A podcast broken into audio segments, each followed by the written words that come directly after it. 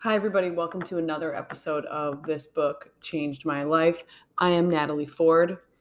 Every week on This Book Changed My Life, blah, blah, blah, blah, blah. You guys all know that part by now.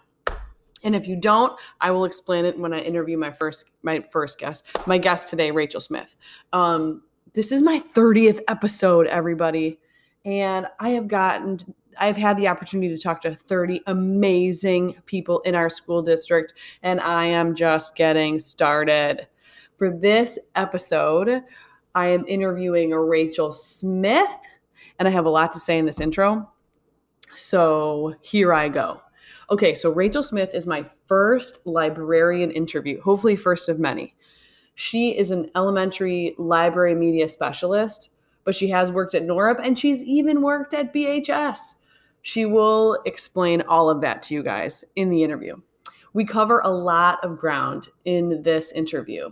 If you have not thought about the role of a librarian in your community, let's think about it now, especially in this time of conflicting information or people not being able to agree to agree on what facts are. Let's think about the role of a librarian now. I am a mom, I am an English teacher, and I have to tell you, I have always wanted to write a poem. I know that sounds weird, but I've always wanted to write a poem called, here's the title If Aliens Landed, We Would Have to Show Them Our Libraries. I know this sounds really bizarre, but let me explain. What I mean by that is that humanity pretty much is a dumpster fire right now. You know what I'm saying?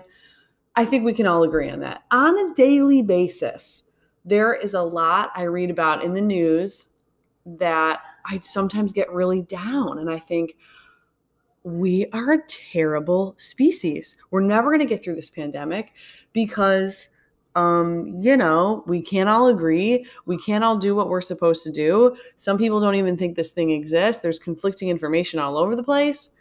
Oh, what a disaster. I probably thought the phrase, we are a terrible species, about seven times today.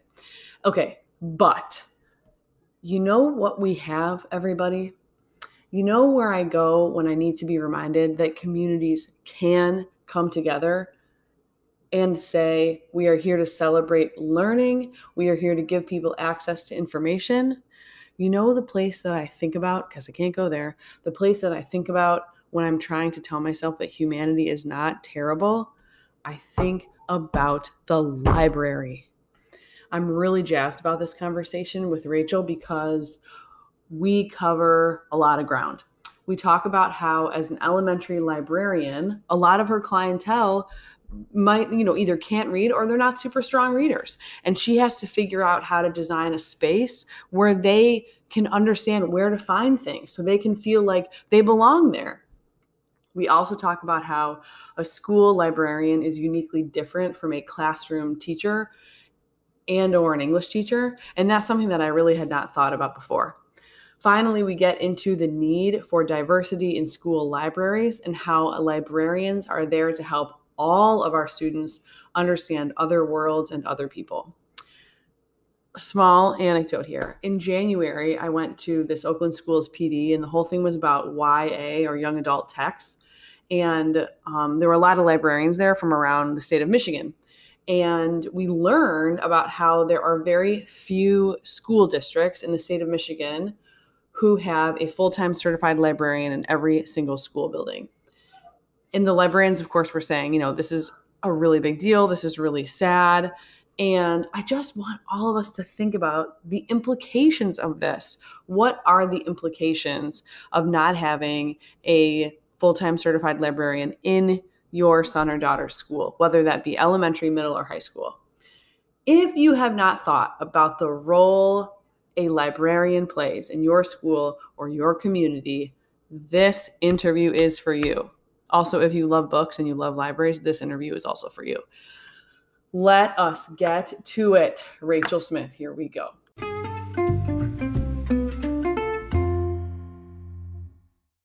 if you see me look down, um, sometimes I'll end up writing things down. Actually, I want to grab that real fast. Sometimes I'll just end up writing things down, but don't worry, I'm not ignoring you. Okay, so first, thanks so much for coming on my podcast. Um, who who nominated you? Ann Daniels, is that right? Yes, Ann Daniels did. okay, so we you probably know I'm going to ask you a bunch of questions, but the main three are I need to know your Berkeley School District history. And now that you've told me that I, I've seen you before in my building, I have all sorts of questions. Then I'm going to ask you about what you were like as a reader, as okay. a kid. And then I'm going to want to know the book that changed your life. So start with your Berkeley School District history. Okay, so it is my 10th year coming up um, in Berkeley as like a certified teacher. I was at NORUP as that teacher support position, like the first year they had it.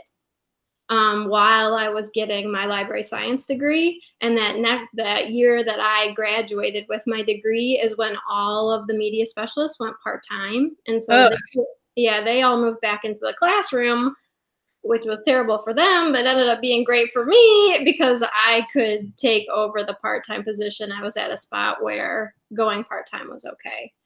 Um, and then the following year, it went back full time at Pattengill. That was like my main building. Um, and I stayed full time there for a couple years.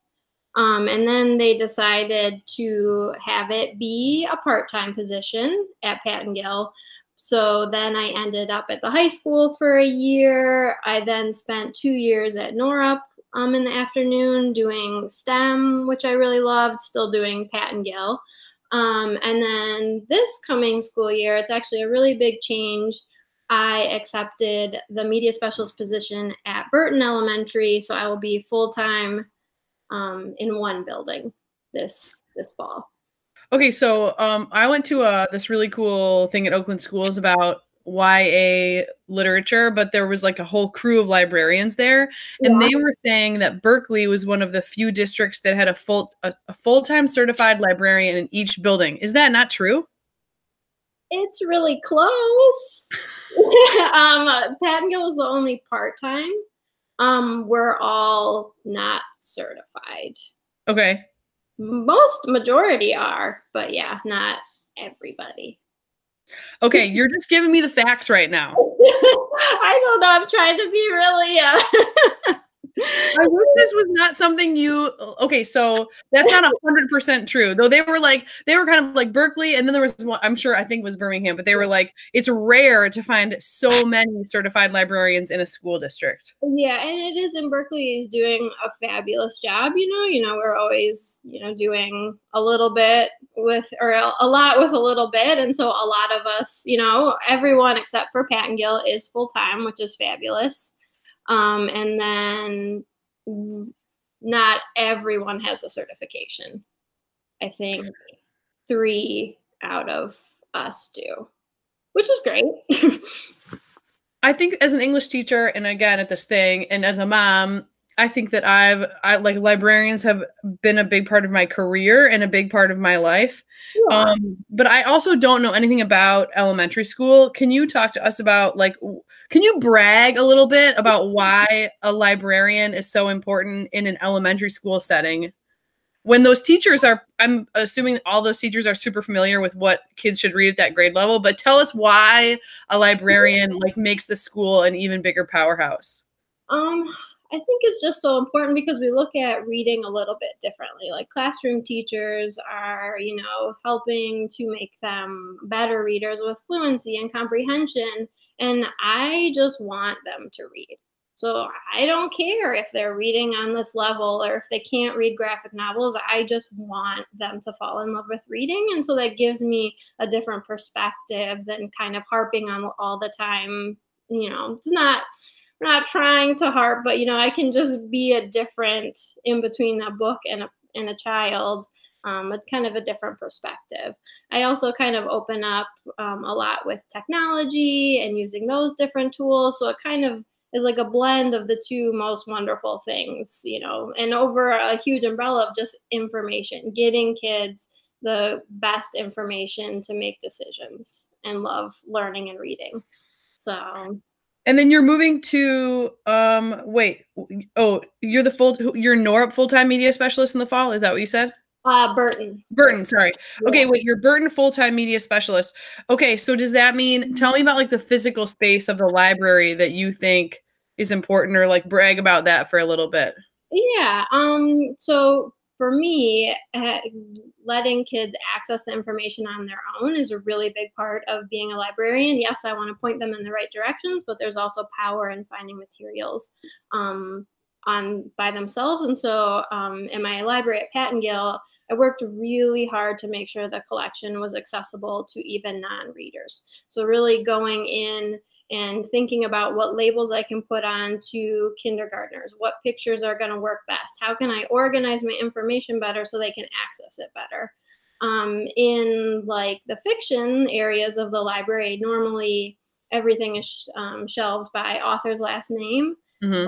But that's not great if a kid wants a bunch of easy reader princess books. So I worked really hard to figure out what would be the best way to arrange those. So instead of doing that author's last name, I just put them by PRI for princess. And so then, you know, then that kid can just go to princesses or they can go to the Legos or they can go to Star Wars. You know, they have more control over their access to the information that they're finding. Um, so it's a really important part. You think it's just, you know, author's last name, but there's so much power in how I can empower people by how I, you know, catalog. I guess I've never thought about how when you're in an elementary school, a large percentage of the people in there may not be fully independent readers. Yeah. it's uh, yeah, it's a huge thing to think about. And even like the Dewey Decimal System, like when do kids learn decimal points? And like we yeah. are organizing by this math symbol that they might not have experience with yet. So how can I empower them through different signs and how I catalog the information for them. Yeah, because you I would assume that part of your job is making like you said part of your job is making them fall in love. So when they're a kindergartner mm-hmm. and that you want them to be able to walk in and feel like you're at home here, you can do it yourself even yeah. though they might not be even reading yet. Yeah, yeah, exactly. Yeah. okay, so do you have a vision for for the Burton uh, media center, or is it like set up for you, or like what? How does that? What does that look like for a live a new librarian in a new building? I don't know. I am a little bit nervous because Pattengill has been my home for nine years. I just got new carpet. Oh, wow, it's really hard to say goodbye to that. Um, it's the craziest carpet too. The next person's gonna be like, "What was she thinking?" I just love it. um, That's really funny. Yeah, I don't know. I just hope I want the space to make kids welcome. So, and I try to do a mix of like Shopkins on my desk. Like I'll trade Shopkins with you, but also a little refined because they like yeah. things too. Um, I haven't really gotten, you know, I've been in um, Jacqueline Turbrick. She's actually moving to the high school. Yeah, I've met her via email. Yeah, she did a really great job, and the library looks fabulous. So if I had to walk into any library, this is the one I want to go to. Um, okay. Um, but they are also in the process of getting their new carpet. So when I walked in at the end of the school year, I didn't really see or kind of decide anything right away just because it's completely empty because they're getting new carpet. So um, I don't know. I just want it to be a space where kids want to come. Even if they don't like reading, I want it to be a space where they feel welcomed um, to be and love coming. Yeah, that's uh, that sounds like what I love about libraries is that it feels like a very special magical place and you just want everybody I can see how you want everybody to feel that way. Okay, so tell us what were you like as a reader and I'm also really intrigued by did you always know you wanted to be a librarian? Oh my gosh. So I hated reading. Hated reading. Oh my gosh, I was in the low reading group like everyone knew I wasn't a good reader. It just was not for me for a really, really long time, reading was not for me. Um, I have like memories of of books that teachers read that like I really loved hearing read out loud to me, but I was not set on fire for reading um, until I got to college. Wow, that's a long time. Yeah, I missed out on so many wonderful re- years of reading, and I, that's like one of my biggest passions is so that I can teach my kids to have that joy sooner. and not miss all those years that I got to miss. Wait, why do you think why do you think you didn't like it? You you mentioned that you were not good at it or maybe you thought you were not good at it. Was there anything else? Yeah, I felt like it wasn't meeting me where my needs were. Like I needed someone to show me graphic novels. I needed mm-hmm. novels in verse. It was just looking at a closed book was just so intimidating for me. Um, I'm not strong in comprehension. I'm still working on that. My fluency wasn't great. So it was just, it was hard work. And so when something's really hard work and you already have this stigma that you're bad at it, you just, it's sometimes hard to work through that struggle and keep going until you can get on the other side.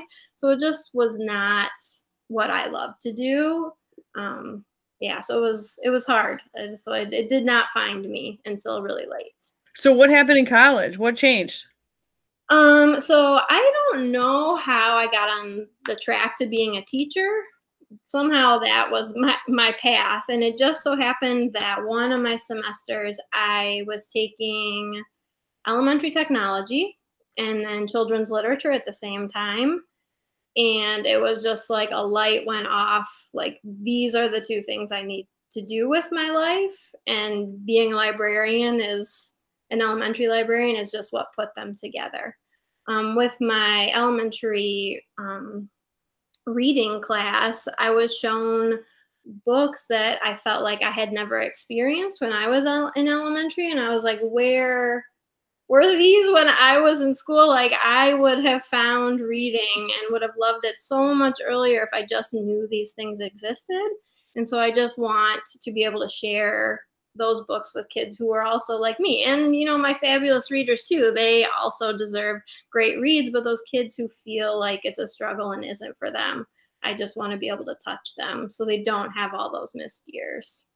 So, did you get your teaching certificate and then you went back to get your is that how it works can you yeah. okay so you got your master's in library science but then your does it just go like you have your teaching cert plus master's in library science equals school librarian yeah you like you know how for elementary education or for, i guess i don't know if it's different for high school for elementary education you have to like get the degree and then you take the like the mtc mttc test. Yeah yeah. So i had to do that for elementary um, education, and then I got my master's in library and information science with a like a specialty in um, elementary media centers, and then you take the certification um, to add that to your certificate once you graduate. Have you had the opportunity to, uh, in your experience with Pattengill, or at least I, am assuming you have? Can you tell us a little bit about uh, working with like I don't I don't know what they're called like uh, just lower level readers. I mean, like, do you have a lot success stories from your time at Pattengill of reaching kids where you where you felt like this is why I'm doing this? Yeah, so it's nice too because when you're the media specialist or any specialist teacher, you have that kid through their whole elementary. Um, yeah, I forgot about that. Yeah, so like if I see a kid who's in transitional kindergarten, I'm gonna have them all the way through fifth grade. And so maybe that, you know, instant spark to reading doesn't happen, you know, that moment we have that connection.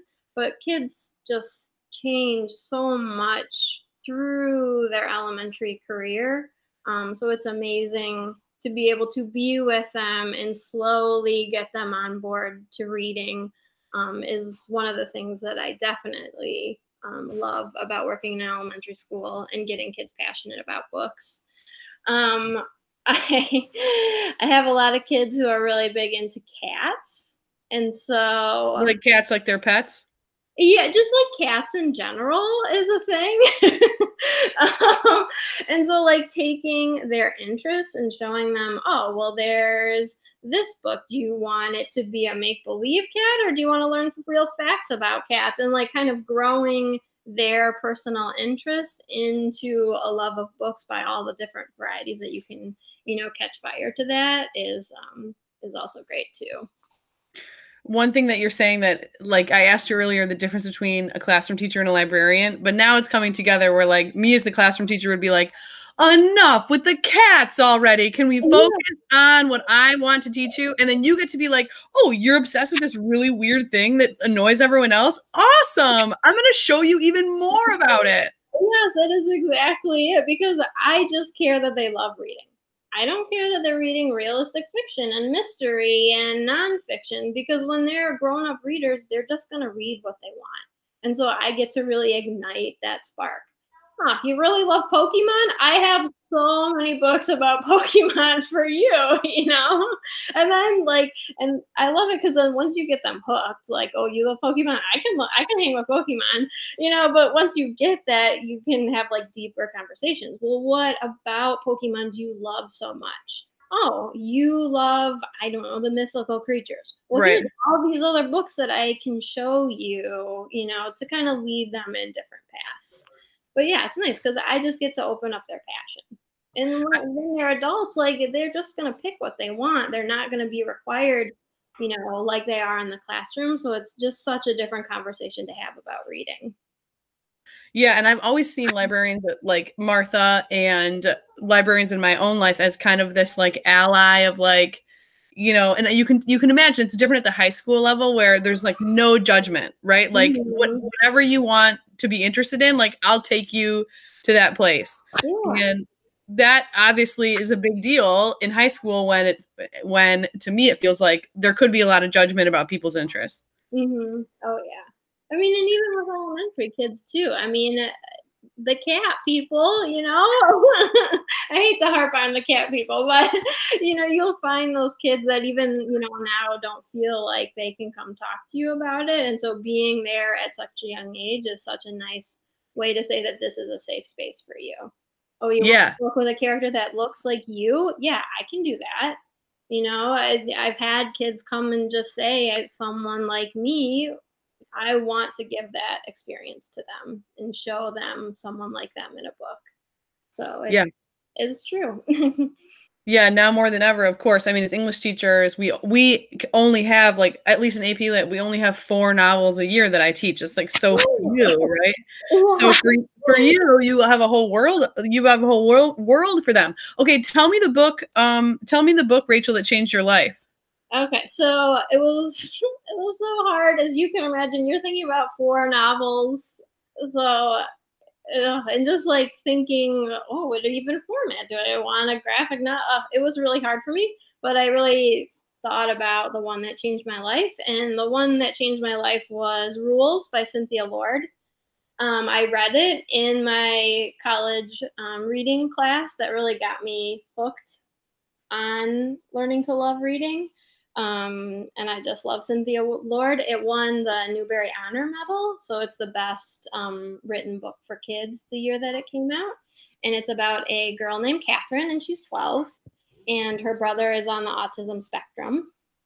And so she's kind of finding her way of being this 12 year old girl, trying to understand and kind of protect her brother, um, she writes rules for him, and some of the rules are, you know, just really basic, like uh, no toys in the fish tank is one of them. Another one is if it, where was it? I think if it fits in your mouth, it's food. Some of them that she writes for him are just so like exactly what he needs to know. Rules that if he's ever by himself, he can navigate the world but some of them are really deep and touching. Like sometimes people laugh when they like you, but sometimes they laugh to hurt you. Um, let's see, what was another one that I love? Um, sometimes you've got to work with what you've got. So they just she's just writing these rules for her brother if he was ever on his own. So she's like trying to protect him, but then this girl moves next door and she's trying to have these friendships um, and just kind of balance the two. She ends up going to OT with her brother, occupational therapy, and while she's there, she meets a mute paraplegic boy. wow. Yeah, and he can only talk through his communication booklet. And she discovers that the cards are just really boring, that no 14 year old boy would want, like bad and good. So she ends up, you know, writing him cards for his booklet like dazzling and amazing and stinks a big one. yeah, you know, but then also some other really really tough ones that he probably needs to, like torn and confused. And so it's just, it's such a wonderful book. I make everyone in my life read rules, even if they don't want to. So I just, I just love it. what's the grade level or what's the reading level for this one? Um, like who would read this? No, I would give it to I would give it to a third grader if I okay. knew that third grader, but third grade and up for sure. And, and it depends not- on the reading experience too. If they're reading it, you know, if they're attacking it on their own, if they're going to have someone that's a little bit older or grown up with them, you know, it's just a different experience. But I I could do third grade and up. It's really short, and the chapters are really short, which is nice too. Um, a lot of, at least for me, um, a lot of times longer chapters seemed really intimidating. So mm-hmm. Into a book, a short chaptered book was just what I needed. So it goes very quickly too. But um, Okay, can you tell us why did you pick this book? Like, why was this the book that changed your life? What did this one do that others didn't for you? Yeah, it just, when I read it, it just seemed so powerful to me as a college student, but I could also see how it could really touch an elementary student too, and how maybe the meaning that I was getting, you know, as a grown up was a little bit different than an elementary student, but it was putting these big ideas and big feelings that they're going through in a way that they could understand and feel those words too. Yeah, I feel really torn about having these things in my life and wanting to do other things and balancing them all. It just really gave, you know, the right words to what those feelings are on the inside. Have you seen have you been able to see students read this at uh, Pat and I recommend it to everybody. um, what's what's tricky about the media specialist position is I don't get to go on the experience with them. Like, you know, Anne gets to take students on the adventure of Walk Two Moons, uh, which is also it was good. Favorites. Yeah. But, you know, so I just have to leave them with it, you know, and hope that they will love the experience. So I, you know, I've had kids that come back and say that they love it, you know, but we don't get to have those deep conversations that I would if I was in that classroom setting. You know, I see them once for 45 minutes a week. So I, we don't, you know, I don't get to have the journey, which is a bummer.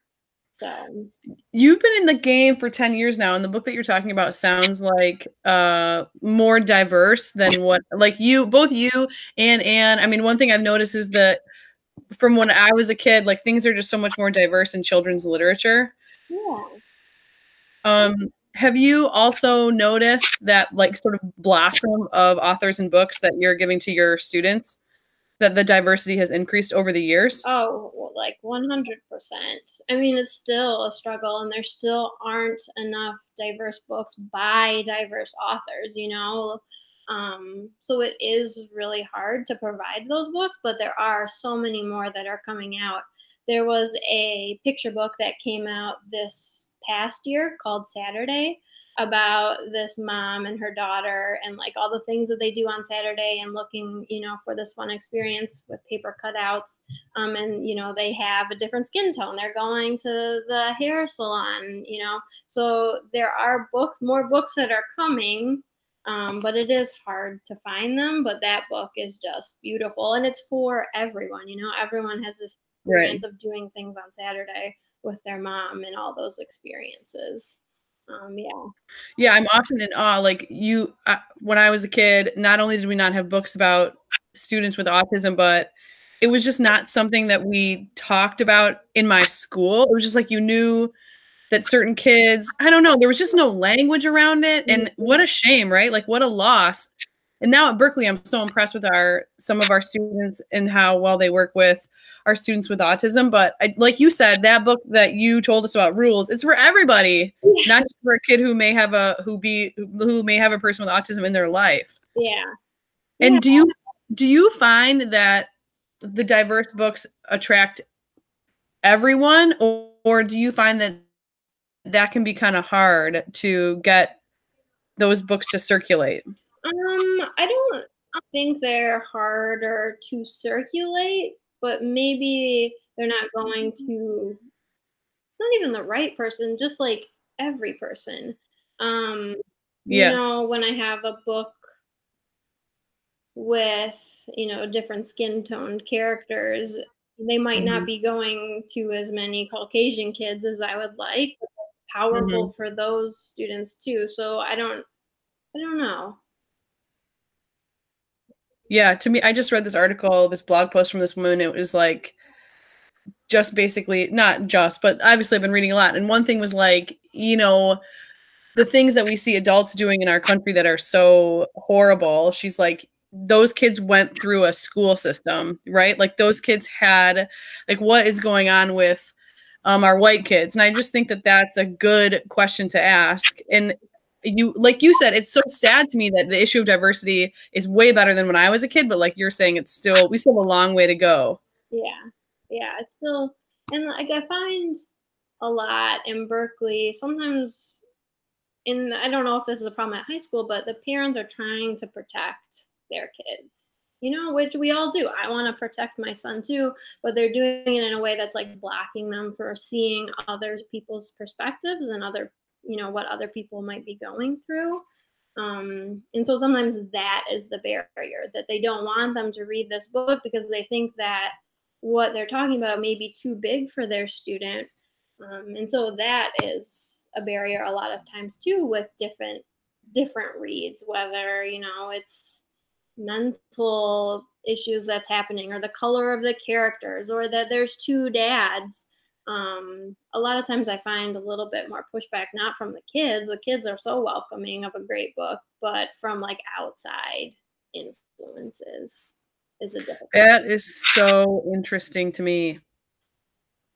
yeah And I do wonder if that will change and because you're right, like the kids are up for anything. They just want a good story, right? yeah Um, I, I wonder if that will change in the next couple of years or if that will continue to be a barrier for you. Yeah, I I really hope so. I really hope so. Like I there's this book called George and it's about um he looks like a boy but he he is a girl or she is a girl and she wants to play um Charlotte in Charlotte's Web play, you know, but they won't let her because they are seeing her as a boy, you know, like so I have those books and I want to give them to all readers and I'm glad that I have them for my transgendered students, but I want that story to be for everyone. And I Right, feel like I can't put those books up on display right. because of like the backlash of sharing everybody's story. So it's it's a tough deal. I feel like I have so much power as a librarian of like a lot of times people think of censorship as like um, you know, like burning books and that Mhm. one's banned, but it's really about like what am I displaying to kids? What am I even purchasing to make available for them? And so I hate that sometimes I'm even thinking about those outside influences when I'm thinking about putting a book on display. Just Uh, I have so much in my brain right now. I wonder if in the fall, like I wonder this about myself, and now I'm wondering about you. If you're gonna, if like to me, I feel like we're entering a new phase where like you got. I want you to like put the book out and be like, it's over, it's over, I'm done. We're moving forward now. yeah. I know it's not going to be that easy. Yeah, yeah, no, I, I want it to be, and I, yeah, I, I want it to be, yeah. And there's so many great books out there for everyone. I mean, there's a picture book. I don't know if you've seen it called, it's the Red Crayon, No, tell me about it. But it's a, about a crayon, and I can't remember which way it is. The crayon's either red and wants to be blue, or the other way around, you know. But like, there are books like that that I just want to, you know, put up and just be ready for all students, even kids who are reading picture books. There's a lot Okay. of messages for the parents too. But Yeah. Okay. Um. Wait. Go back to George. What reading level is that for? Like, what grade would read that? that could be a third grade one.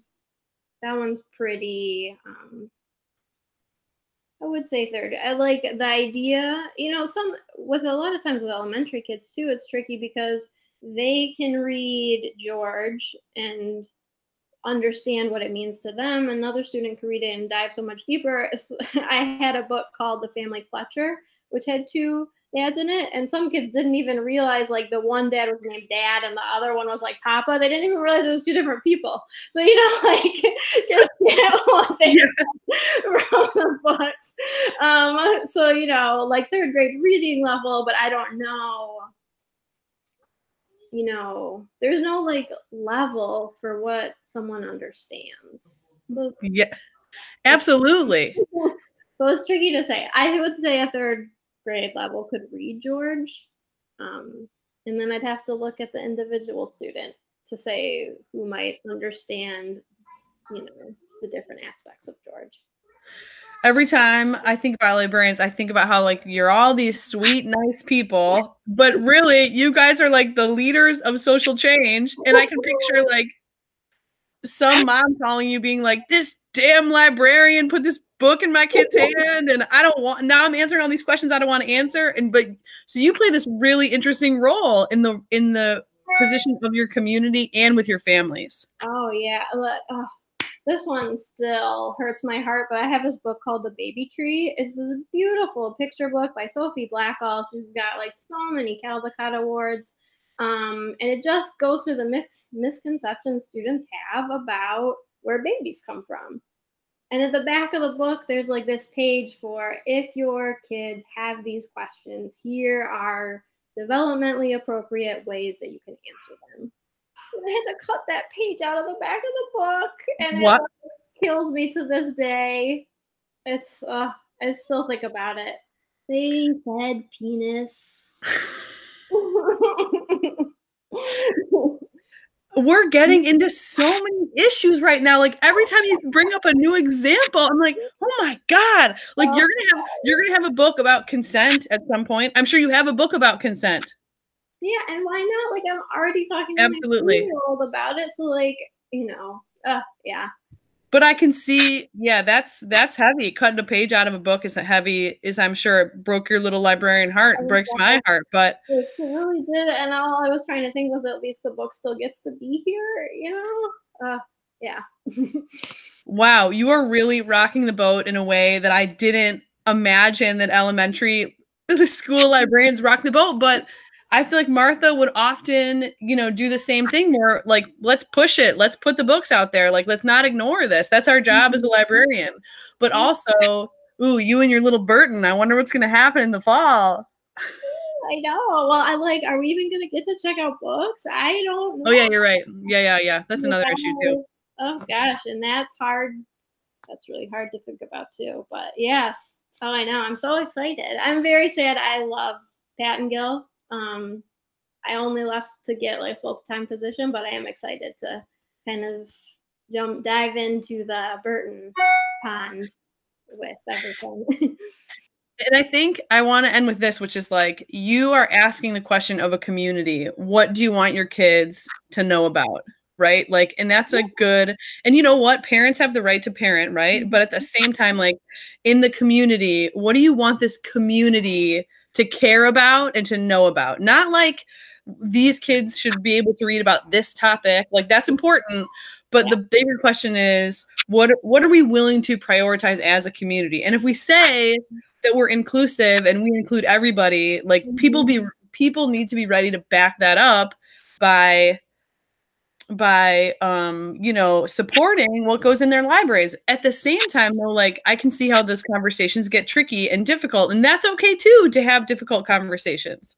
Yeah yeah and it doesn't always have to be controversial issues like i don't like sports chapter books but i buy them for those readers you know like it's not always these tough debated issues but i have to be there for all readers and all people of the community with books for everyone and so it's it's important. It's important. I just feel like like you said there is so much power that we have as educators to help our help support all of our students and help our students be seen and heard and uh, we just want to be able to do that. So i think what you're doing is awesome rachel smith. Thank you. Well thank you so much much for being on my podcast. I, I learned a lot in this conversation. And I swear, like every time I talk to an elementary school person, it like blows my mind all the things that you guys think about and do. And I think it's a real testament to our district. Oh, thanks. We appreciate it. okay, best of luck in your new job in the fall. Thank you. And best of luck to you. Hopefully, we'll be both back in our buildings teaching. I would love that. I would love that. All right. Thanks so much, Rachel. Okay. Bye. Bye.